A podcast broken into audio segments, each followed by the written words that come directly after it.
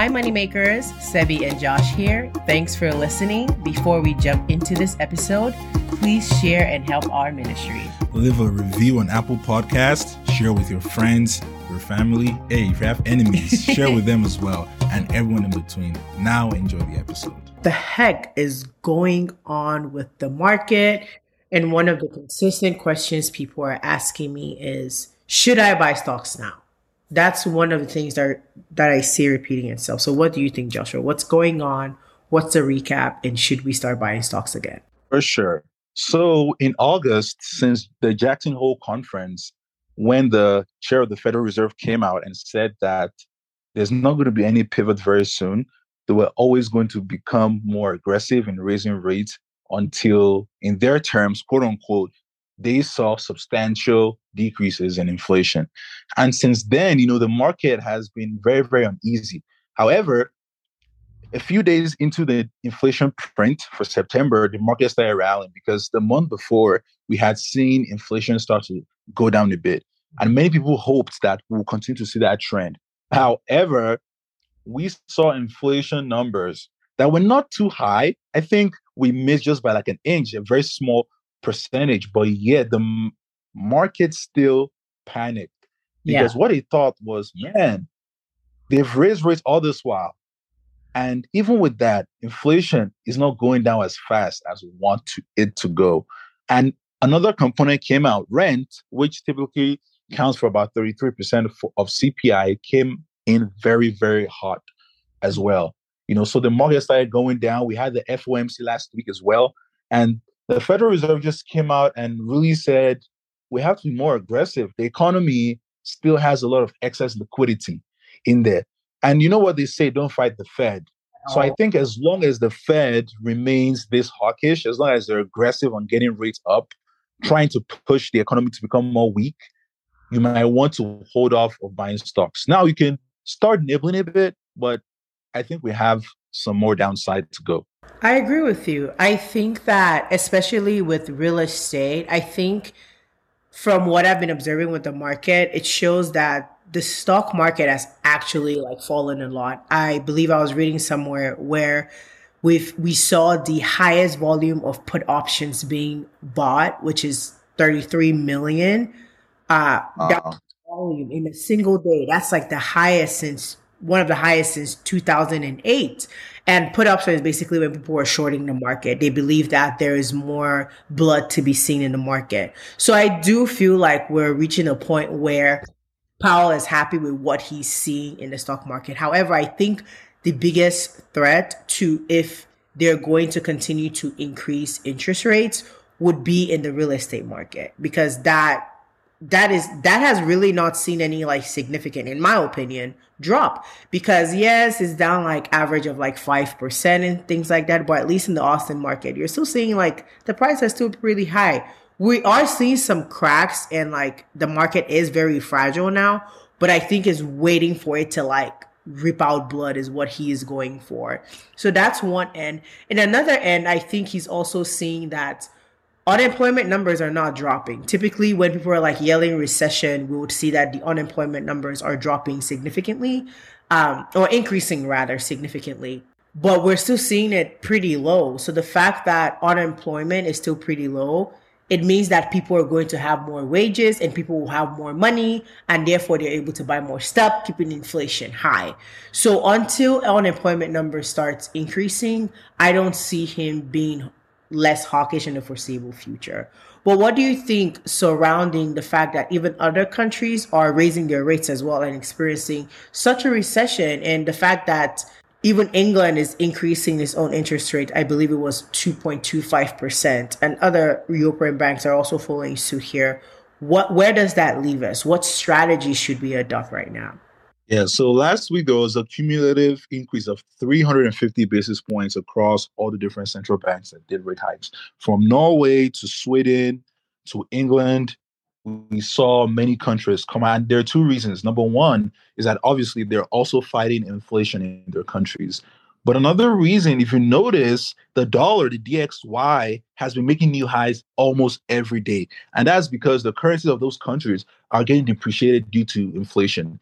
And now those countries are trying to quote unquote fight back you know, by raising rates and strengthening their own currency against the dollar so that it can hold up at least a bit better. And for me, all these are just interactions, you know, in the global financial system that unfortunately is just a result of this lax monetary policy. Yeah. You know, we've seen for so many years. And granted, not it's not all bad because many businesses have been able to take advantage of it to grow their companies. Mm. You know, even individuals are able to take personal loans, student loans in such a way that okay, they can increase the quality of their life. But in everything, there has to be balance. And when there is no balance, things can get really hectic and stressful in the global financial systems. And this is what we're seeing right now all over the world, all the countries doing rate hikes at the same time. And they're not even doing like 25 basis. Some banks came out and did like a full 100 basis point, that's 1%. And that can lead to a lot of tightening and stress in the monetary system. Back to what you said about the put buying, it's likely that many people are trying to hedge positions because they think, oh, it's going to get a whole lot worse. And one thing I, I noticed last week, at least from when the FOMC happened, before that, we've been seeing an orderly downtrend in the market. Like the market, we've been a downtrend since January, but it has been pretty much orderly. But I started to see some panic from last week, and that, that just shows us that okay, we, we might be approaching the grand finale in this market.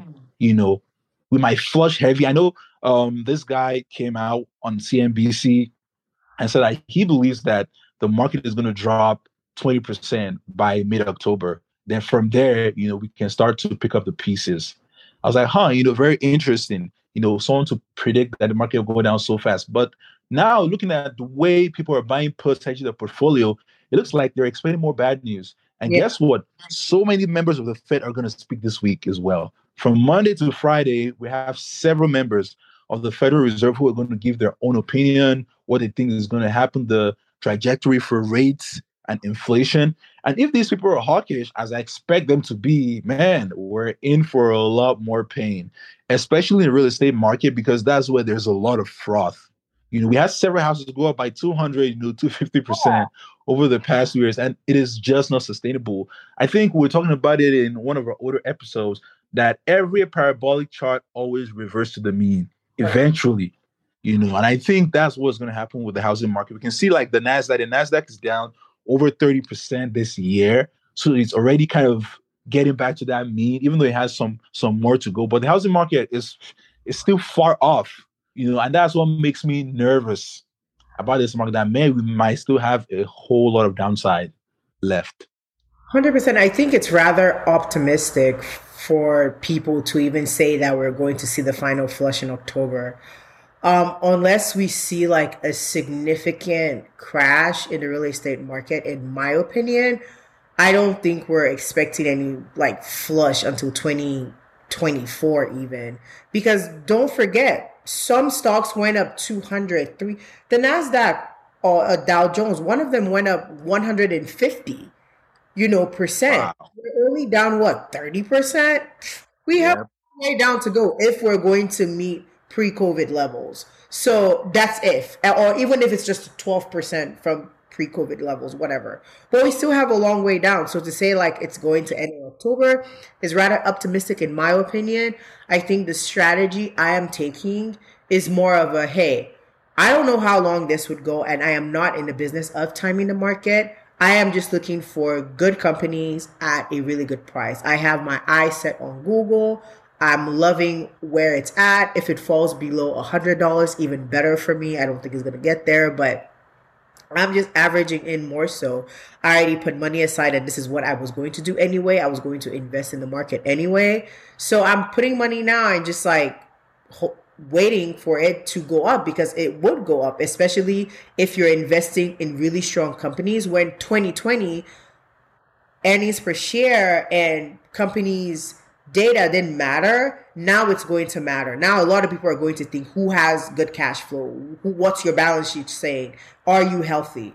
Whereas back in 2020, some SPAC that doesn't even have a product was going up 70%. But now your financials are going to matter. People are wanting to know if you're going to make profit, if you are going to have good uh, earnings, if you're going to have good cash. What are your guidance saying? That's going to really matter. And earnings season is fast approaching us again. So we're going to see that and see a lot of companies suffer. So for me, I, I want to invest even more so in stronger companies. It's very important and people who have high growth potential. So that's what I'm looking for into just averaging in because you really can't time the market. But say October is going to be the final flush, that's optimistic. If it happens, I'll be happy, but I'm not going to hold my breath. But do you have anything else to add, Joshua? Yeah, I think another thing many people are not talking about is the real economy, mm-hmm. the actual threat. Because, like, forget stocks, forget you know financial assets. What is going to happen to the real economy mm-hmm. with the Fed tight, tightening this much? We've started to see. I know Meta came out last week and said that they were going to you know shorten some of their hiring procedures. They're going to lay some people off. Google said some of that as well. Are, are we going to see this become the new norm where every day we're just going to see a company say, oh, we're laying off 5%, 10% of our workers? Because one thing you notice that a lot of these things happen very, very fast. All yeah. it takes is just one report, and all of a sudden you're like, dang, okay, unemployment is rising. So I think that's another thing we have to keep on our mind what is actually happening in the real economy. But apart from that, I definitely agree with you. Time in the market, you know, is not the best thing. There's a saying, you know, time in the market is better than time in the market. And I still believe in that. And I actually looked at the price of Google. is actually under $100 now. On Friday, it closed at 98, 74 cents. So, hey, if you like Google, it might be a time to start dipping your toes in and buying some shares. But yes, I think right now the sky looks very, very cloudy, and there's a good chance that things might deteriorate further. But this is when the big bucks are made. Yeah. When everyone is throwing the baby out with the bathwater, selling great companies, you know, that's when you come in. I remember during the COVID crash when I saw Square at $40 and the Shopify and Tesla, that was a great point to go in. Now, this is a slightly different circumstance, but the same thing still applies. If you believe in America, if you believe in these companies that they will continue to grow the revenues, then you want to be invested in those stocks. Amazing. Well, that's all we have for you today, guys. We hope you enjoyed this episode. See you again next week. Bye, guys. Bye, guys.